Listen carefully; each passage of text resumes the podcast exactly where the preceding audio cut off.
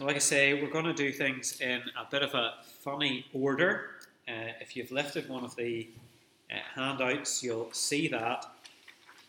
Um, the way Paul approaches things in this last uh, section of First Thessalonians is interesting, and um, this happens often in, in Paul's letters. You can see at the start of chapter four, he uses the word finally. He's coming to an end. He's he's reached his conclusion. He's he's said what he wants to say. He's going to say one final thing. But, you know, Paul is like any good preacher. When he says finally, he doesn't really mean it. And there's lots more to come. And there's a whole two chapters uh, after the word finally in First Thessalonians. And I think what happens with Paul is that he allows the Holy Spirit to distract him. He, he, his thought patterns are, are led and guided by the Holy Spirit. We know that. That's how the Bible is written. It's written by holy men, carried along by the Holy Spirit. And Paul allows for the Holy Spirit to distract him, and he, he, he writes about the return of Christ. From the end of chapter 4 and the start of chapter 5, he takes a bit of a diversion and he goes on to talk about the hope that we have and the comfort that we have through the return of Christ. And so we're going to leave that section until next week. Okay, that's what we're going to be looking at next Tuesday night.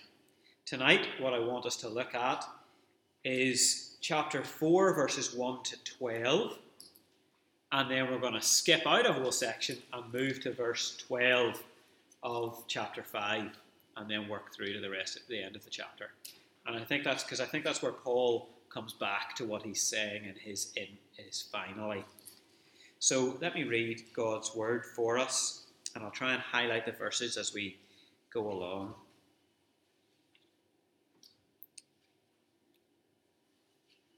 First Thessalonians chapter 4, starting reading at verse 1. This is God's word to us. Finally, then, brethren, we urge and exhort in the Lord Jesus that you should abound more and more, just as you received from us how you ought to walk and to please God. For you know what commandments we gave you through the Lord Jesus. For this is the will of God, your sanctification, that you should abstain from sexual immorality, that each of you should know how to possess his own vessel in sanctification and honour, not in passion of lust, like the Gentiles, excuse me, who do not know God. That no one should take advantage of and defraud his brother in this matter, because the Lord is the avenger of all such, as we also forewarned you and testified. For God did not call us to uncleanness, but in holiness. Therefore, he who rejects this does not reject man but God, who has also given us his Holy Spirit. But concerning brotherly love, you have no need that I should write you, for you yourselves are taught by God to love one another, and indeed you do so toward all the brethren who are in Macedonia. But we urge you, brethren, that you increase more and more, that you also aspire to lead a quiet life, to mind your own business and to work with your own hands as we commanded you, that you may walk properly toward those who are outside, and that you may lack nothing. And we urge you, sorry, skipping on then to verse 12 of chapter 5, chapter 5, verse 12.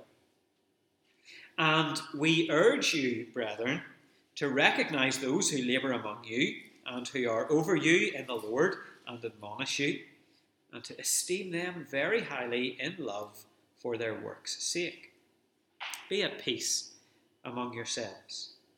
Now we exhort you, brethren, warn those who are unruly, comfort the faint hearted, uphold the weak, be patient with all. See that no one renders evil for evil to anyone, but always pursue what is good both for yourselves and for all. Rejoice always. Pray without ceasing. In everything, give thanks, for this is the will of God in Christ Jesus for you. Do not quench the Holy Spirit. Do not despise prophecies. Test all things. Hold fast to what is good. Abstain from every form of evil. Now, may the God of peace himself sanctify you completely, and may your whole spirit, soul, and body be preserved blameless at the coming of our Lord Jesus Christ. He who calls you is faithful, who also will do it. Brethren, pray for us. Greet all the brethren with a holy kiss. I charge you by the Lord that this epistle be read to all the holy brethren. The grace of our Lord Jesus Christ be with you. Amen. Well, now, whenever I was studying for ministry in college, we spent a lot of time in class, obviously. We spent a lot of time in the library. You'll be encouraged to know that. Uh, we also spent a lot of time playing pool. There's a pool table in Union College. And there's something that goes on around the pool table for ministry students. Whenever you, you get people who are studying for ministry together, well, it's like any profession, you know, if you put a bunch of teachers in a room together, they talk about teaching, don't they? And everybody else gets really fed up with the conversation. Well, put a bunch of ministry students around a pool table and you talk about ministry. That's simply what happens and we were all studying for ministry, so we were all happy with the conversation. And I had a, this running conversation with one of my friends at college about what is the sermon, the one sermon that you're most looking forward to preach whenever you leave training and enter into your own charge. And the sermon that we always came back to was a sermon on 1 Thessalonians chapter 4 and specifically verse 11 and it was a sermon which we entitled Boring, Boring Christians. Boring, Boring Christians. You can see where we took the title from, verse 11. Paul tells us aspire to lead a quiet life, to mind your own business, and to work with your own hands. Now, it has to be admitted that, uh, that we came to the conclusion that that's what we were most looking forward to preach as a reaction against the upbringing that we had had within the church. Every youth rally, every event, every scripture union meeting consisted of a speaker telling a bunch of teenagers that in this room there is the potential to change the world. The potential in this room is enormous. You need to go out there and change the world for Jesus. There was even a song uh, by a band called Delirious which is called History Makers, and the chorus proclaimed, I'm going to be a history maker in this land. And what I failed to grasp as a teenager is that to become a history maker, to change the world for Jesus, doesn't look very exciting. The speakers I was listening to would, would ramp us up. We would be worked up, filled with adrenaline to go out and change the world. But the truth is, the life that Paul is calling the Thessalonians to in chapters 4 and 5 is not a life filled with worldly excitement. It's not a life filled with adrenaline. It looks simple. It looks plain. It even looks boring. Lead a quiet life. Mind your own business and work with your own hands. But here's the thing living that kind of life is revolutionary in a world of people who are only out to please themselves. Do you have your Bibles open at 1 Thessalonians? As I said, we're, we're doing something different. We're leaving out that middle section. Uh, I suppose to, to give you an explanation of, of, why I think we can leave out that middle section, I, I've said that Paul uses the word finally he goes on to say, We urge and exhort in the Lord. We urge and exhort in the Lord. And if you look at verse 12 of chapter 5, well, he's urging again. And if you look at verse 14 of chapter 5, he's exhorting again. So he starts with urging and exhorting, moves on to talk about something else, and then he comes back to his urging and exhorting. The other thing that connects these two sections is the word sanctification. Um, the word sanctification, which Paul says is the will of God. In verse 3, this is the will of God, your sanctification.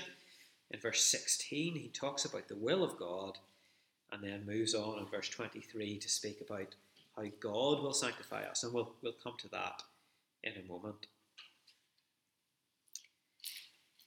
Let's start at verse 1 of chapter 4.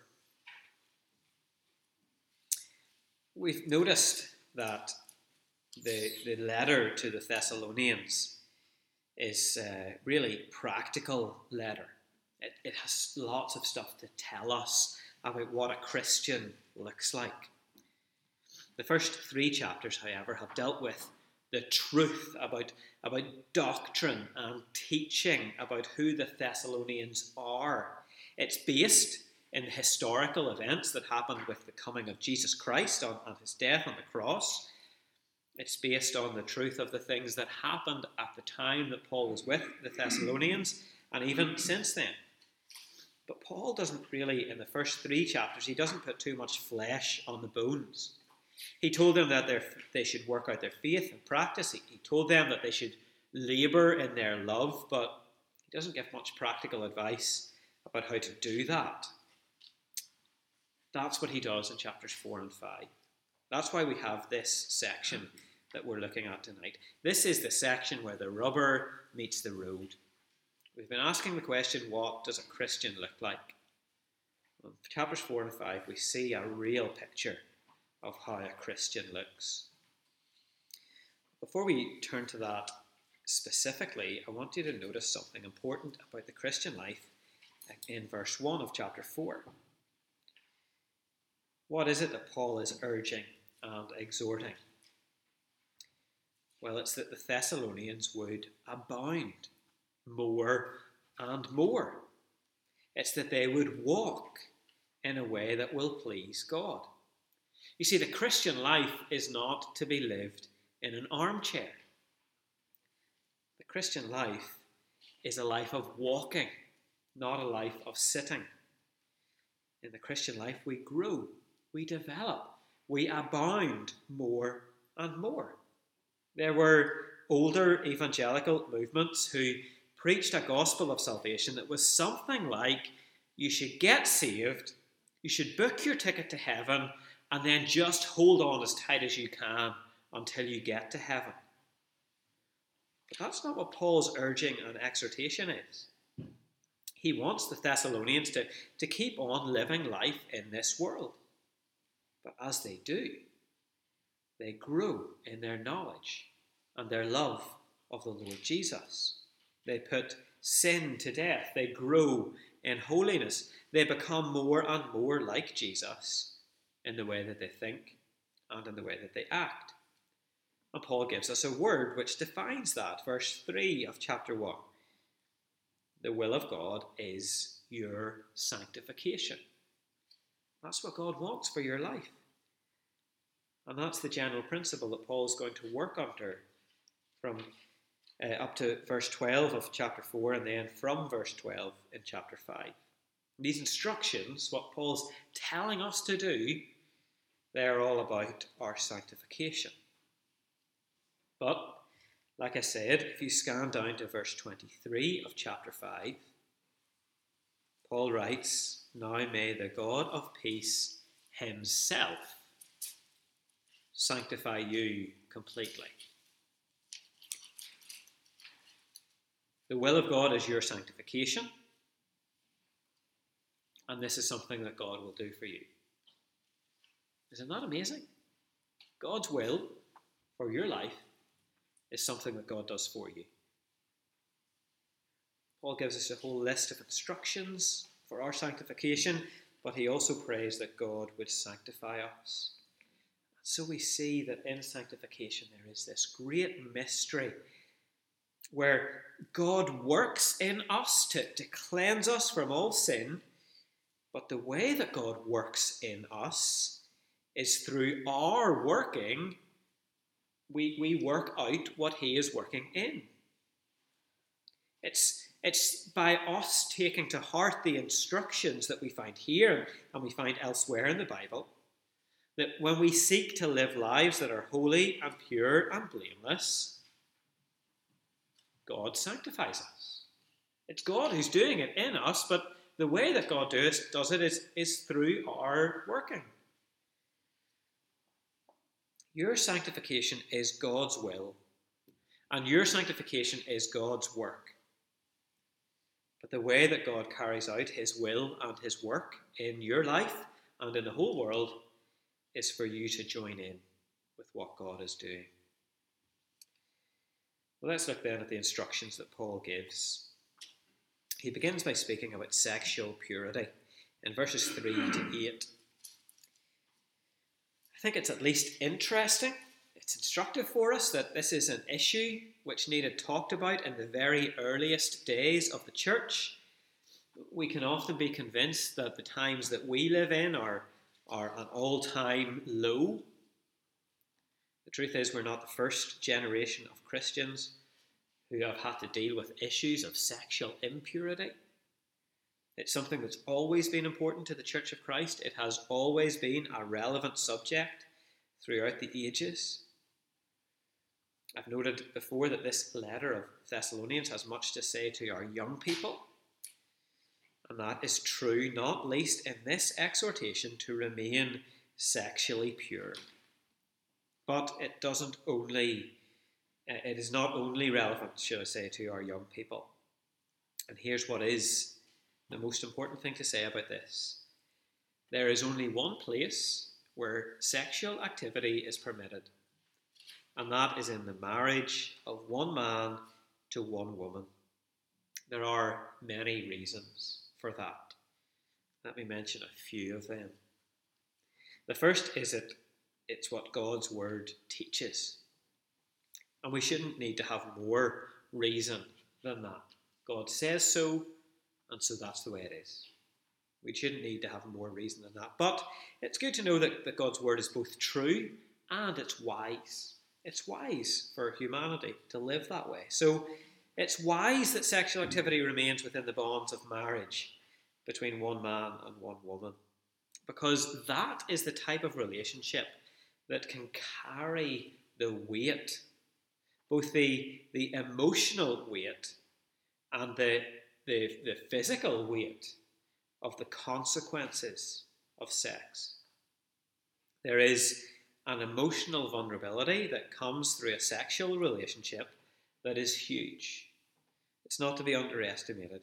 Only the depth of love and commitment found in a marriage can support that vulnerability. Well, also, I think the consequences of sex are obvious. Children children are a consequence. And so, where possible, children are best brought up within a family unit, within a marriage of a man and a woman, having both a mother and a father. That's not always the case, but it's the best case scenario. So God's word says so. That's why sex is to be reserved for marriage. Marriage can support the weight of a sexual relationship but to return to our passage in verse 5, Paul uses this as an example of how Christians are to live lives that are different to their Gentile neighbours. Saving sex for marriage is something Christians do to maintain a distinctive identity in a world that treats sex as a pastime and therefore disregards God. That's what was happening in the Roman world at the time, Thessalonica. That's what's happening in our world today. And so we maintain a distinctive identity by holding to a biblical sexual ethic. Let me add my exhortation to Paul's keep yourselves sexually pure. Keep sex for marriage. Don't live according to the customs of this world, which try which say things like try before you buy. In our world today, the expectation is that people will live together long before they're married.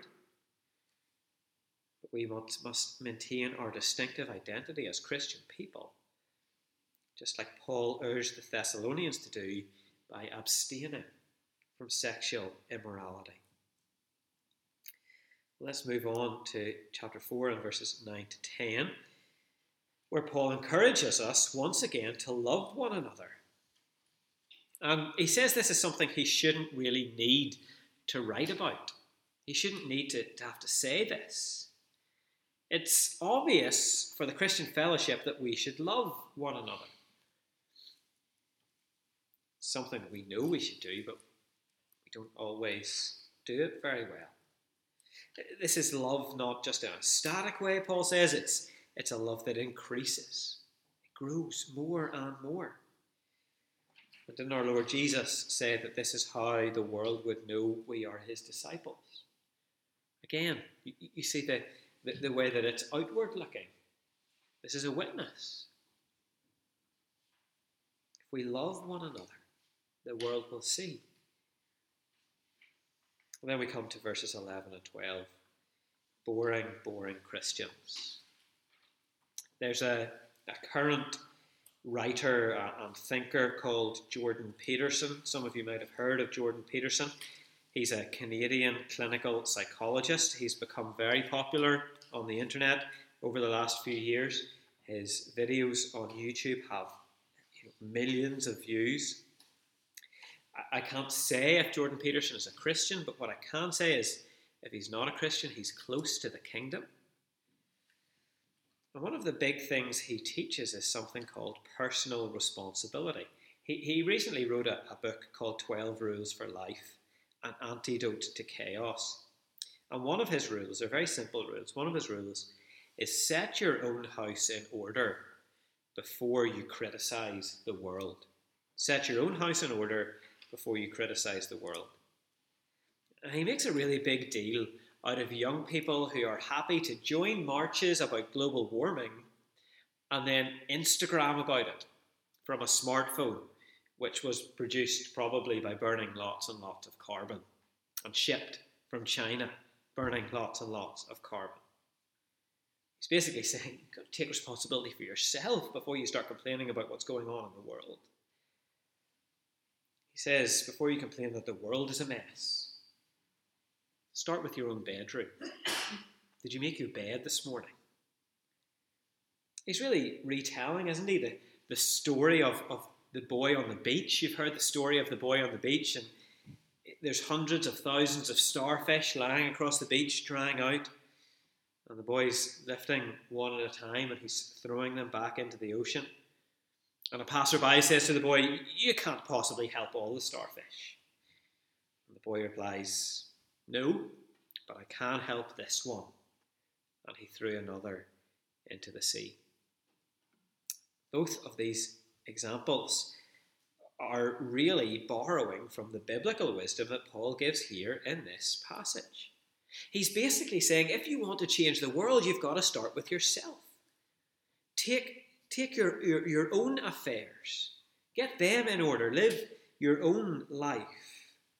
And the amazing thing the amazing thing that God did with this is that by Christians living this way, within a few centuries, God used these boring Christians living boring lives to turn the world upside down, to convert the Roman Empire to Christianity, so that Christianity is the dominant religion in the Western world because one person, man or woman, child, look at what Paul said and decided, I'm going to aspire. What do you aspire to? I aspire to live a quiet life, to mind my own business, to work with my hands. A change in the world starts with personal responsibility.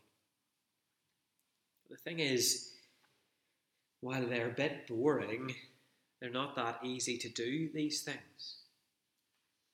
They require discipline. Making your bed every morning is something you have to get up and remember to do every single day. It requires us to be disciplined, and how easy is it to just leave it? Because we live in a we're in the age of a pandemic. Nobody's coming into the house, nobody's going to see it. These are not easy things to do. It's easier to leave them undone. But Paul, the Apostle Paul, urges us, he exhorts us to do these things. Well, look, I am the first to admit that I don't have good hands. I do believe that by the power of the Holy Spirit, God has given me a gift of, of a mind that can think things through that can take things to their logical conclusion. I, I can read, I can take information in.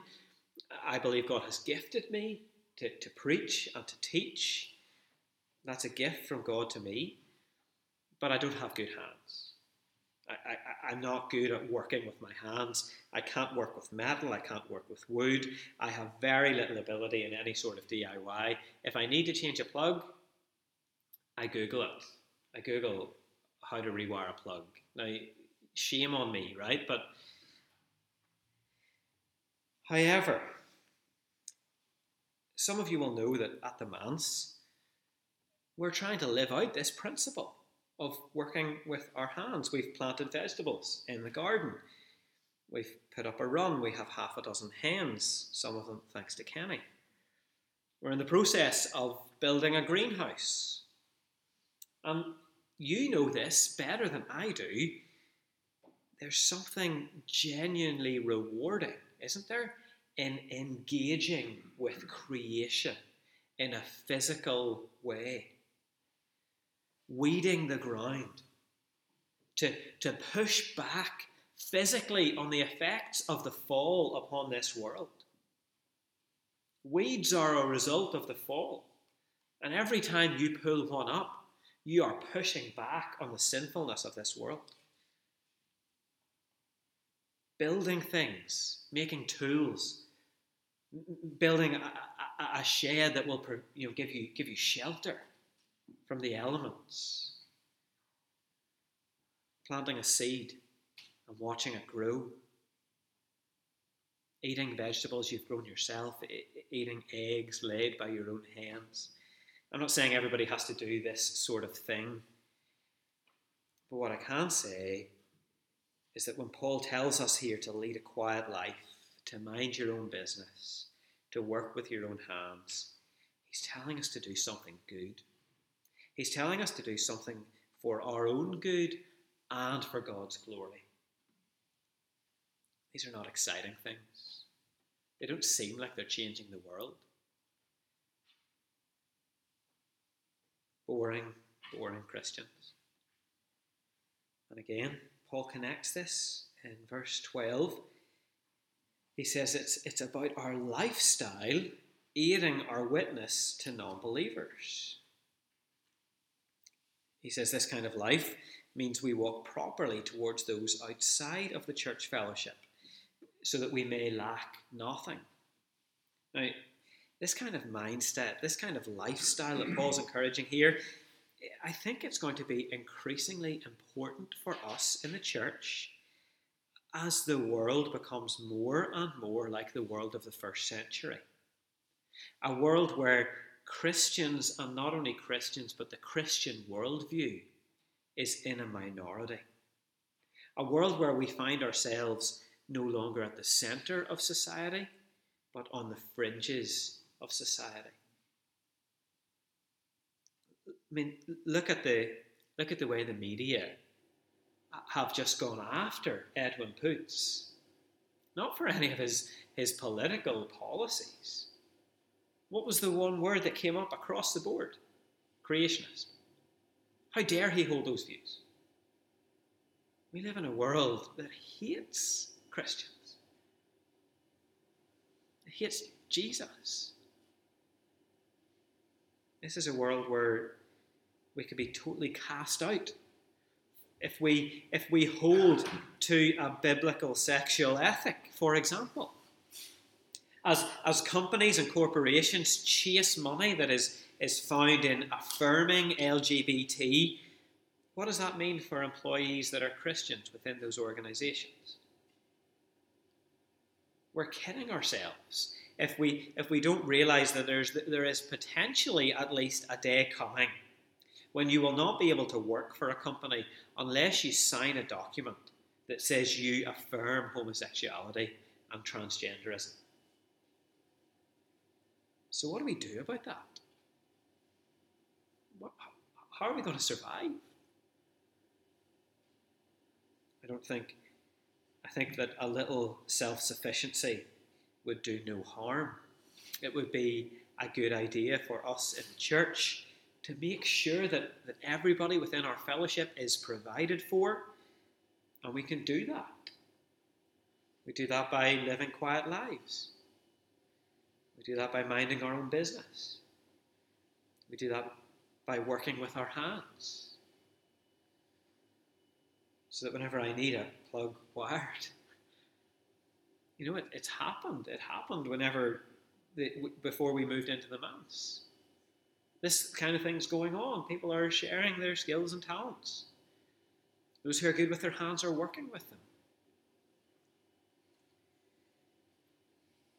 And as we move to a conclusion, you see, we, we see that what Paul is calling us to, it could seem that he's calling us to live as hermits. Couldn't it? Lead a quiet life, mind your own business. It sounds like he said, go off and live by yourself in the, in the desert somewhere. But that's not what he's calling us to. And we need to look on to chapter 5 and verses 12 to 22.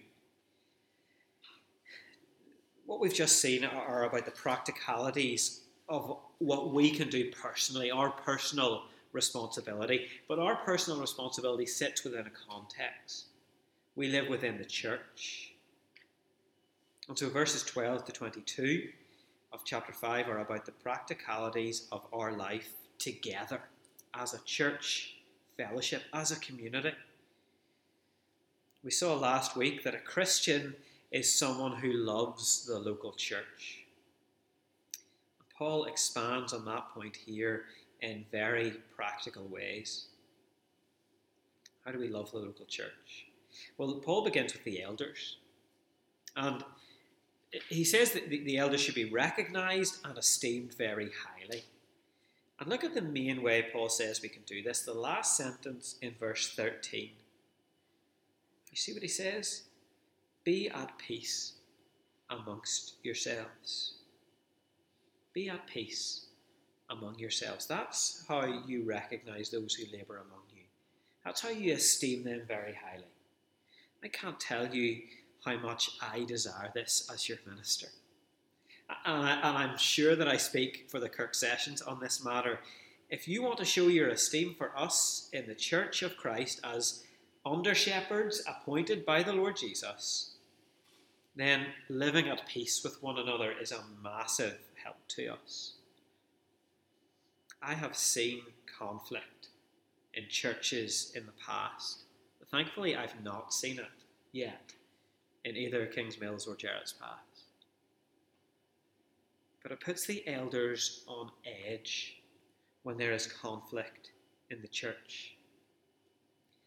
I've seen ministers lose sleep over it. I've seen ministers leave their charge over it.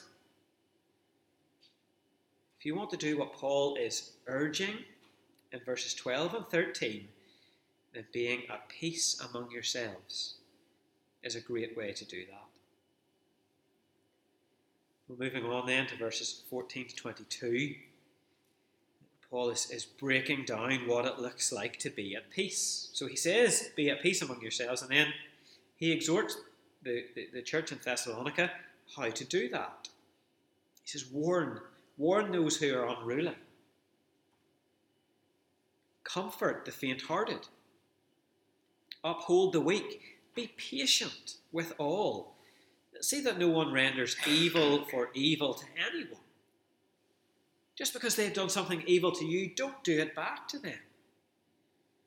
Always pursue what is good for yourself and for everybody, for everybody in the fellowship. Pursue what is good for everybody else. Rejoice always, pray without ceasing, and in everything give thanks, for this is the will of God in Christ Jesus for you. Do not quench the spirit, do not despise prophecies, test all things, hold fast to what is good, abstain from every evil. And here's the, the amazing thing if you try to live like this, an amazing thing happens. It becomes easier. As we try to do it, it becomes easier for us. The Holy Spirit works in us and we increase more and more. It's really hard to be in conflict with someone if you are praying for their good. It's really hard to be in conflict with them if you're praying for their good. You should try it. If there's someone in the congregation that you struggle with, do what Paul exhorts here. We warn those who are unruly, but we also realize that they too are weak and sinful people as we are. We seek their good, we try and see the best in them and the best for the situation. We realize that maybe they're faint hearted, maybe there's a reason why they're acting the way they do. And so we be patient. We be patient with everyone. And we rejoice. We rejoice and we pray without ceasing, and we give thanks to God in everything. If we're doing those things, conflict will be decreased. We will be living at peace. Verses 16, 17, and 18 are great advice. The next time you, you want to gripe or moan or complain about something, stop and instead rejoice. Pray. Give thanks. We're way over time.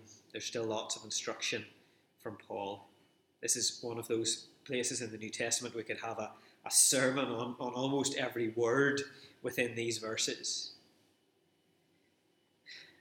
What Paul's doing as we come to a close, as he moves to the end of this passage and the end of this letter, is he's pushing us back to God. He's, he's encouraging us to look to God in all things. He says if God is, is speaking in His Word, then we should trust it, we shouldn't despise it, we shouldn't quench the Holy Spirit speaking. We should test all things against God's Word. By doing that, we hold fast to what is good, we abstain from evil. So if you're unsure about how to live your life, if you're unsure about what to do in a certain situation or with a certain life circumstance, and you want to know the will of God for your life, don't try and manipulate things so that you get what you want. Think about your sanctification. Think about your purity. Think about the body of Christ that is the church. Think about what God teaches about these things through the Holy Spirit in the Scriptures. Make a decision based on those criteria. The reason that Paul is pushing us back to God here at the end, the reason he does that is because this is too heavy. This is too heavy a burden for us to carry on our own. We're going to mess up. We're going to get into conflict. We will succumb to sexual temptation. We will mind other people's business as well as our own. We cannot do everything that Paul exhorts us to in these verses. But we can rely on God to do them in us. God has begun a good work in us through the death and resurrection of Christ. God has called us to faith in Jesus, and He will continue on what He has called us to. He will sanctify you completely. Isn't that good news? He will do it in His own time. As you keep looking to Him, God will make sure that your whole spirit, soul, and body is preserved blameless. He who calls you is faithful, who also will do it. Let us pray together.